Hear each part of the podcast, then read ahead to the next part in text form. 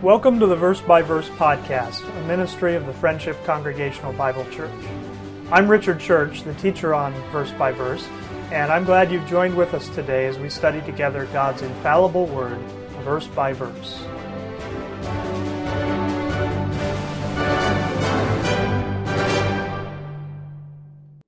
These things are, are things that God has done to create a unity in the body of Christ. He's made us members of a body. He's taken, He's put His Spirit within us.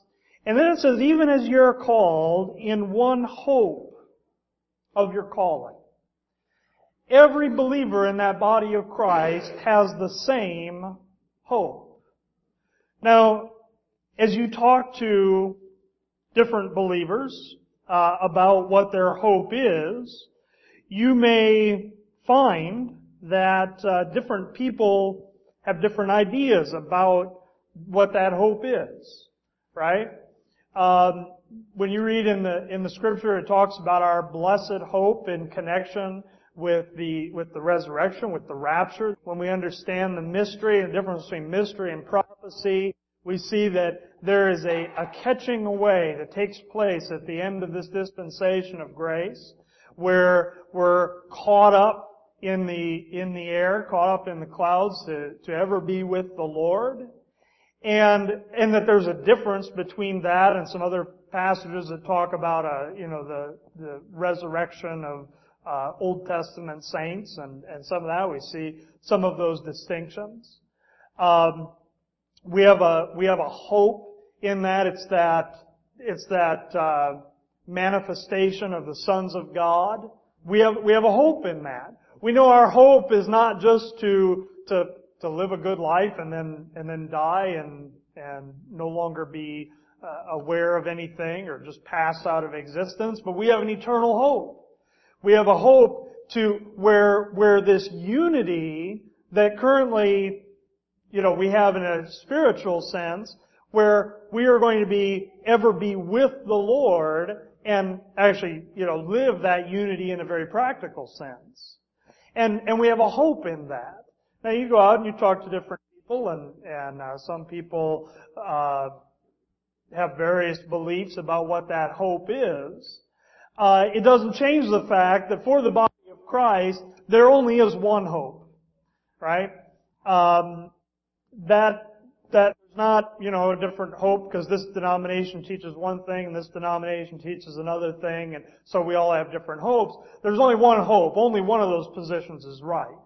Uh, only one of those things is, is the truth of what's going to take place with the body of Christ. We ought to be endeavoring to make sure that what we are hoping for or, or waiting for is what the Bible describes as the hope of the believer.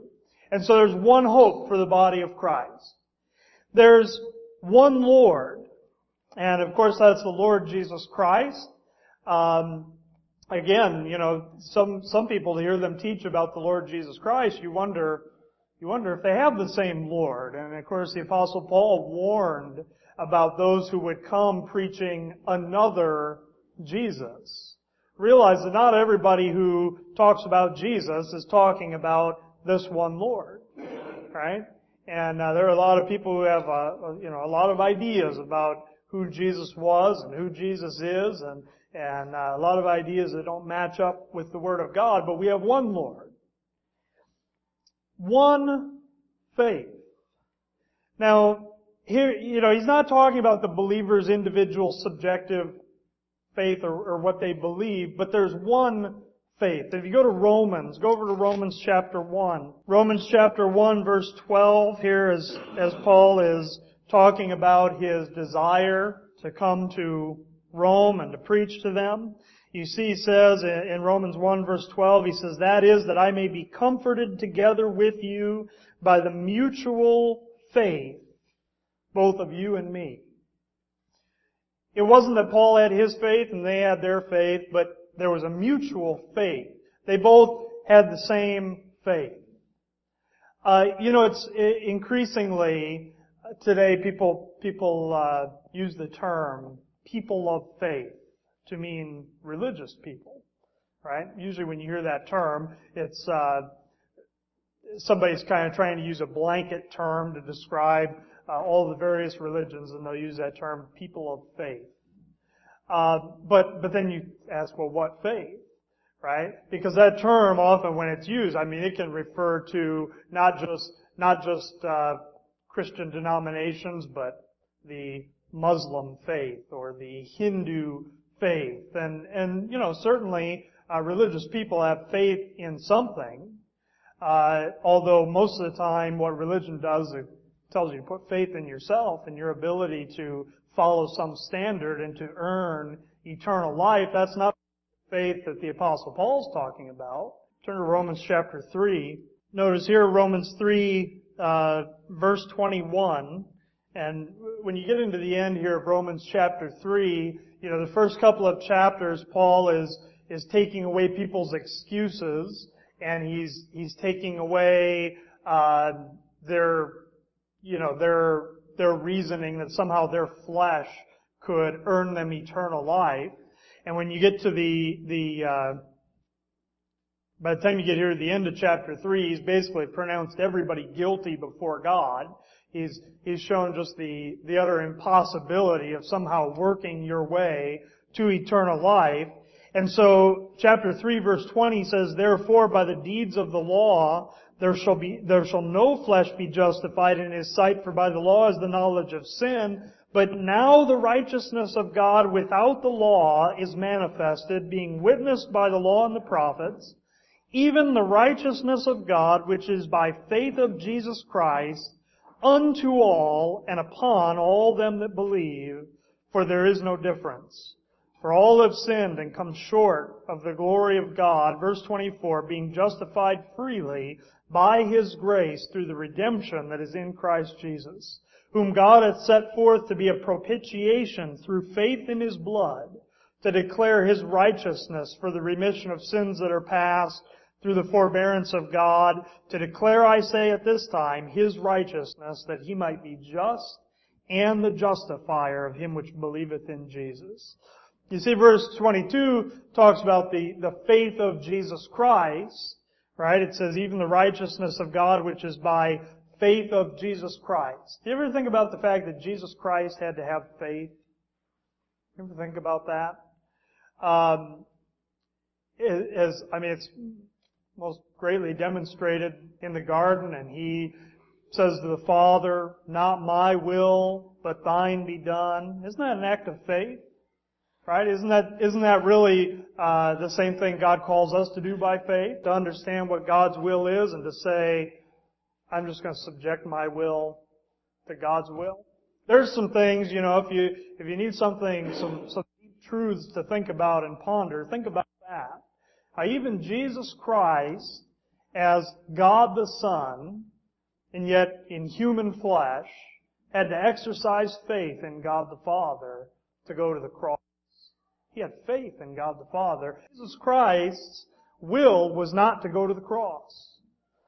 Um, you ever notice every once in a while, uh, you know, there'll be a, a movie made about the about the life of Christ, and and a lot of times Christians get all excited about that those kinds of things, but but realize mo- most of the time what that is is that's that's the lost world somehow trying to portray these events of the Bible. And most often, if they portray the, for instance, Christ in the garden, they'll somehow present it as that that uh, Satan was tempting Christ not to go to the cross, right? Um, of course, when you read the scripture, it, it talks about how the principalities of this world, uh, they they were the ones who crucified the Lord of glory. Right? It wasn't that Satan didn't want him to go to the cross, but what was it that was, that was tempting Christ not to go to the cross? It was, I mean, just Christ as a man, there has a will that is not to suffer that, that pain and suffer uh, what he knew was coming there on the, on the cross of Calvary. But, what did he do? He subjected his will to the will of God the Father. And you see it describes there how that allows God to, to uh, make His righteousness available then to those that believe. You see, it's, verse 22 says, even the righteousness of God, which is by faith of Jesus Christ, unto all, it's offered to anybody, anybody who will receive it, and it's upon all them that believe. And so the individual, by, by placing their faith in Christ, by placing their faith in the faith, that faith that's, that's revealed through God's Word, receives that gift of eternal life. Now again, you know, various denominations will, will teach various things about how to be saved, but there is only one faith. There's only one way to be saved. And that's through faith in that finished work of the Lord Jesus Christ. You know, some people try and make that so complicated. I, I there's a, a, uh, Church of Christ group that, that uh, meets in our area. And, and you know, their tracks, when they tell you how to be saved, they've got a list of 10 things you have to do. And believing isn't even the first thing. Uh, but they've, it, it's literally a list of 10 things you have to do. Uh, you have to be water baptized. And, and you don't, if, if you were baptized like in a Baptist church, for believers baptism, that's not good enough. You had to be baptized by somebody who believed it was for salvation. Otherwise, it's not good enough. You gotta get baptized again by them. People make it so complicated. If Jesus Christ did the work, our part is to believe. We, we accept that faith. We put our faith in what He accomplished, and we receive eternal life as a free gift. And that's the one faith. And if somebody has never believed that, they may go to church faithfully. They may read the Bible, carry a Bible. They may talk about various things from the Word of God. But if somebody has, has never believed that, if somebody has never uh, received that one faith, they aren't saved. And uh, there can be no unity there. Um, they're they're not saved. Now it's certainly true. A saved person can be led astray into all kinds of other false things. But outside of that one faith, there is no salvation. Let's go back to our text in Ephesians 4. And it says one baptism. Now here again is another one of these that's controversial. You know, some of these are more controversial than others. One baptism. Well, if there's one baptism, what is it? The Bible describes various baptisms. Um, in fact, in fact, uh, Go over, let's turn to some verses here. Turn to Hebrews chapter 9. Here the writer of Hebrews is describing the Old Testament law and how it was, you know, was pointing to things that would be completed later on. Hebrews chapter 9 verse 9 it says, which was a figure for the time then present in which were offered both gifts and sacrifices could not make him that did the service perfect as pertaining to the conscience, which stood only in meats and drinks and divers washings and carnal ordinances imposed on them until the time of Reformation. That word washings in verse 10 is literally baptisms. Okay? You see, baptism isn't a New Testament ordinance. Water baptism is not a New Testament ordinance. It's an Old Testament ordinance. It goes right along with the meats and drinks of the Old Testament. It goes along with all of those things that, that could not, I mean, even with the gifts and sacrifices, that could not make him that did the service perfect. Uh, water baptism isn't something that, that begins with John the Baptist. John the Baptist was just continuing what, what had been done in the Old Testament. Now there were some things new about John the Baptist's ministry, certainly, but you realize the, the baptism, that's an Old Testament ordinance, water baptism. Uh, it's one of those things that's, that's, you know, carried over into the New Testament and, and practiced for a time. Um, but, but Paul in his epistles describes a different baptism. And if you go to Romans chapter 6, Romans chapter 6, verse 1. Shall we continue in sin that grace may abound? God forbid. How shall we that are dead to sin live any longer therein? Know ye not that so many of us as were baptized into Jesus Christ were baptized into His death? Therefore we are buried with him by baptism into death, that like as Christ was raised up from the dead by the glory of the Father, even so we also should walk in newness of life. You know, this, this issue of the one baptism maybe can be a little more, a little more confusing or require a little more study because of the, the nature of the topic. I mean, if you're looking at those ones in, in Ephesians and you're talking about, for instance, the one Spirit or the one Lord, um, there's not, you don't have to, you don't have to compare that one Holy Spirit with, you know, other, other previous spirits or, or anything like that. Uh, you know that there's one Spirit of God, there's one Lord Jesus Christ, obviously there's one God the Father, and there's one and only one. But when he talks about the one baptism, you realize there's various baptisms in the Bible, and in the case of the one baptism, it's one baptism in, in distinction to any others. And, and so you see here, uh, I'll just give you, give you some things for your own, for your own study. That when you're, when you're looking at verses that talk about baptism, there's a couple of questions that you always want to ask yourself to, to bring clarity to the verse. Uh, you want to ask, one thing you want to ask is who is doing the baptizing? Okay. Another thing you want to ask is, what is the person being baptized into? Okay? Uh, obviously there's passages that talk about being baptized into water. But here in Romans 6, what is it being baptized into? Verse 3 says, Know ye not that so many of us as were baptized into Jesus Christ were baptized into His death? We're baptized into Jesus Christ. And, and here, this one baptism, it's describing, again, you know, relating back to that one body, how God takes the, the individual at the time of salvation and He places them into the body of Christ. It's a spiritual work of God that takes place and it's a, it's a spiritual baptism. Um, so you see, it's, it's a baptism into Jesus Christ, and being baptized into Jesus Christ, we're identified with Christ and, and His work and His death, burial, and resurrection.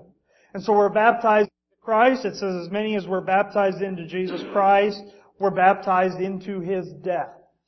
And so that death of Christ, you know, when you, when you move from Romans, from the first five chapters of Romans and you get into chapters 6, 7, and 8, when you're in Romans 4, for instance, the, the work of Christ is presented as a substitutionary thing. It's something Christ did in our place. But when you get into Romans chapter 6, it, it's not presenting the, the death and burial and resurrection of Christ as something that, that Christ did, you know, in our place or did for us, but it's something we participate in. Now as, as believers, uh, that death of Christ becomes our death. It's not just His, His death in our place, but we died with Him. We're buried with Him. We're risen with Him. So that we're baptized, we're, we're placed into that death of Christ. Um, so verse 4 says, Therefore we are buried with Him by baptism into death, that like as Christ was raised up from the dead by the glory of the Father, even so we also should walk in newness of life. Now, some people want to add additional baptisms onto that. Right? Even some people who recognize that Romans 6 is not talking about water will still believe that, you know, at least there's some additional water ceremony that if it's not required is at least recommended. Um, oftentimes if, if you talk to, uh, people that are in various Baptist denominations about, you know, where, what scripture they would use to, to uh, back up their teaching about water baptism, and they'll come here to Romans chapter 6. But you see, Romans chapter 6, if you start putting water in there, then you have some real problems. Because, you see, verse 5 says, If we have been planted together in the likeness of His death, we shall be also in the likeness of His resurrection. See, what, what guarantees that believers are going to be in the likeness of Christ's resurrection is that they were planted in the likeness of his death. And if being planted in the likeness of his death, if being baptized into his death involves water, then that means you better be water baptized to be saved. Right? That means those Church of Christ people are right. That if you haven't been baptized there, then you, you don't have any assurance. You start putting water into a verse, verses like that and, and you wind up with some real problems. But it's not talking about water at all. It's talking again about a, a, work of God. If you want some more clarity on it, go over to 1 Corinthians chapter 12, verse 12. For as the body is one and hath many members, and all the members of that one body, being many, are one body, so also is Christ. For by one Spirit are we all baptized into one body, whether we be bond or free, have been all made to drink into one Spirit. Who's doing the baptizing? Here it's the Spirit of God. It's not, it's not being baptized with the Spirit, but it's being baptized by the Spirit. Um, and uh, we're baptized by the Spirit into the one body of Christ. It doesn't matter whether it's a Jew or Gentile, bond or free. We've been all made to drink into that one Spirit. Okay? Let's go back to our text, Ephesians 4. And so, verse 6 says, One God and Father of all, who is above all and through all and in you all. And he, and he ends the seven there with talking about God the Father. And so you see this, this unity in these verses. Now let's back up to verse 3 where it says endeavoring to keep the unity of the Spirit in the bond of peace. The verses describe an intrinsic unity. There is a unity there among all believers, everyone who's ever believed the gospel and that they're made members of one body. Um, they they uh, have the the one Spirit dwelling in them. They all have one hope. They all have one Lord. There's one faith. There's one baptism. They've they've all received that one baptism, whether they understand it or not. And there's one God and Father of all. Right? There, there's nothing you have to keep about those things. You don't keep yourself in the body of Christ or keep anybody else in the body of Christ. That's just, that's, that's who you are in that new creation. But you see, verse 3 describes keeping the unity of the Spirit in the bond of peace. That word, that word keep means to guard or to protect. Uh, you know, in, in the medieval times when they would build castles, generally a castle would have like a, a town and a village around it. And you had these various levels of, of protection, uh, because the lords were always fighting with one another and, and, uh, you know, so, so they had to always be on their guard. And uh, generally, I mean, there was kind of a common pattern for these villages and, and, castles. Generally, you would have some agricultural areas, and then you would have a, a wall that surrounded the village itself. Inside that village is you would have a lot of you know residences and and uh, businesses and various things, and then at the center you would have the castle. And the castle might have several layers of walls, but in the very inside of all of that defense and protection, usually the highest tower in that castle was called the keep. And if you were under attack and all your other defenses failed, and people breached that outer wall and they got into the village, the people in the village would all come into the, into the castle. And if they breached those walls of the castle, everybody that they could get would get in the keep. And there they, they, you know, hopefully, oftentimes even that was a, a failing effort, but that was where they could put up their big, their best defenses. See? And everybody's concentrated together. And that was often where, uh, you know, the, the, uh, lords or kings would keep their wealth. The things that they wanted protected were kept in that, in that keep. And that's sort of the idea here about the unity of the Spirit. We have this intrinsic unity, but, but we have to keep unity. Now you keep unity by holding to what the Bible teaches about those things, right? You keep unity by understanding those, you know, those, those seven ones. And really, if you take and, and study out those seven things to their fullest, I mean, you, have, you would have a pretty complete doctrinal statement uh, regarding the, the uh, place of the church, the body of Christ, and the dispensation of grace. You know, those those seven things. I mean, that's basically the doctrinal statement of the church, the body of Christ, in this passage. And he says, keep unity, protect, guard that unity. You you guard those things. You take and, and value those things such that you're willing to put your effort and your resources into protecting them and guarding them, making sure that, that nothing comes in and causes you not to function as one body anymore.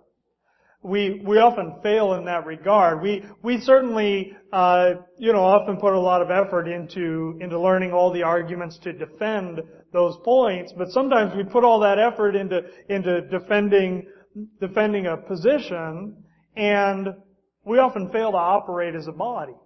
And so, you know, so, so often you see in local churches, often the things that come in and cause division are, are not, I mean, sometimes there are these doctrinal issues, but a lot of times they're just, just, uh, you know, various things that come up and somebody wants their way and somebody else wants their way. Uh, but you see there's a unity to be kept there. To, to recognize that intrinsic unity that we have as members of the body of Christ, and then to express that in a, in an outward way, and and you know keep guard that unity that God's put in place. Uh, you see definitely that that unity of the Spirit is a it's a it's a special kind of unity. It's something that exists there, whether we recognize it or not, whether we're keeping it or not. But to walk worthy of the vocation wherewith we're called, to to uh, walk worthy in that way requires that we put our effort into keeping unity with one another, not allowing things to come in and, and separate between believers. Now, often if you, if you hold to those positions, you'll find there are other believers that'll separate from you. But make sure, if, if they're going to separate, make sure it's them separating from you and not, not the other way. Not, and not you making them so miserable that they, that they have to separate from you. Alright? But we each have that responsibility to keep, to, to value that unity such that we're going to keep it. We're going to keep the unity of the Spirit and the bond of peace. Close there with prayer. Lord God, we thank you for these things from your word and for that unity that you have created, that you've made us a part of, the body of Christ. We pray that we would be aware of it as we speak to one another, that we would speak to one another as members of the same body, that we would uh, deal with one another and, and act toward one another in a way that is worthy, that we would recognize uh, who you've made us to be in Christ. We pray that as we, you know, as we as we read and hear about Christians around the world, that we wouldn't view ourselves as being separate from them, but that we would recognize that unity that we that we have together with with all saints throughout this dispensation of grace that uh, we're all members of that same body and that we would recognize in our, our own lives that the things that we do and say affect the entire body. That, that uh, what we allow in our lives affect all of the, the members, some more directly than others, but affect all of the members of the body of Christ. And, and uh, what a, what a, uh, a great duty and responsibility that you've given us with regard to keeping that unity. And, and we know how insufficient we are in our flesh. We know our, our flesh more often wants to divide than to, to unite. But we uh, pray that you would teach us to rest upon your grace and your strength in keeping that unity of the Spirit. We thank you in Jesus' name.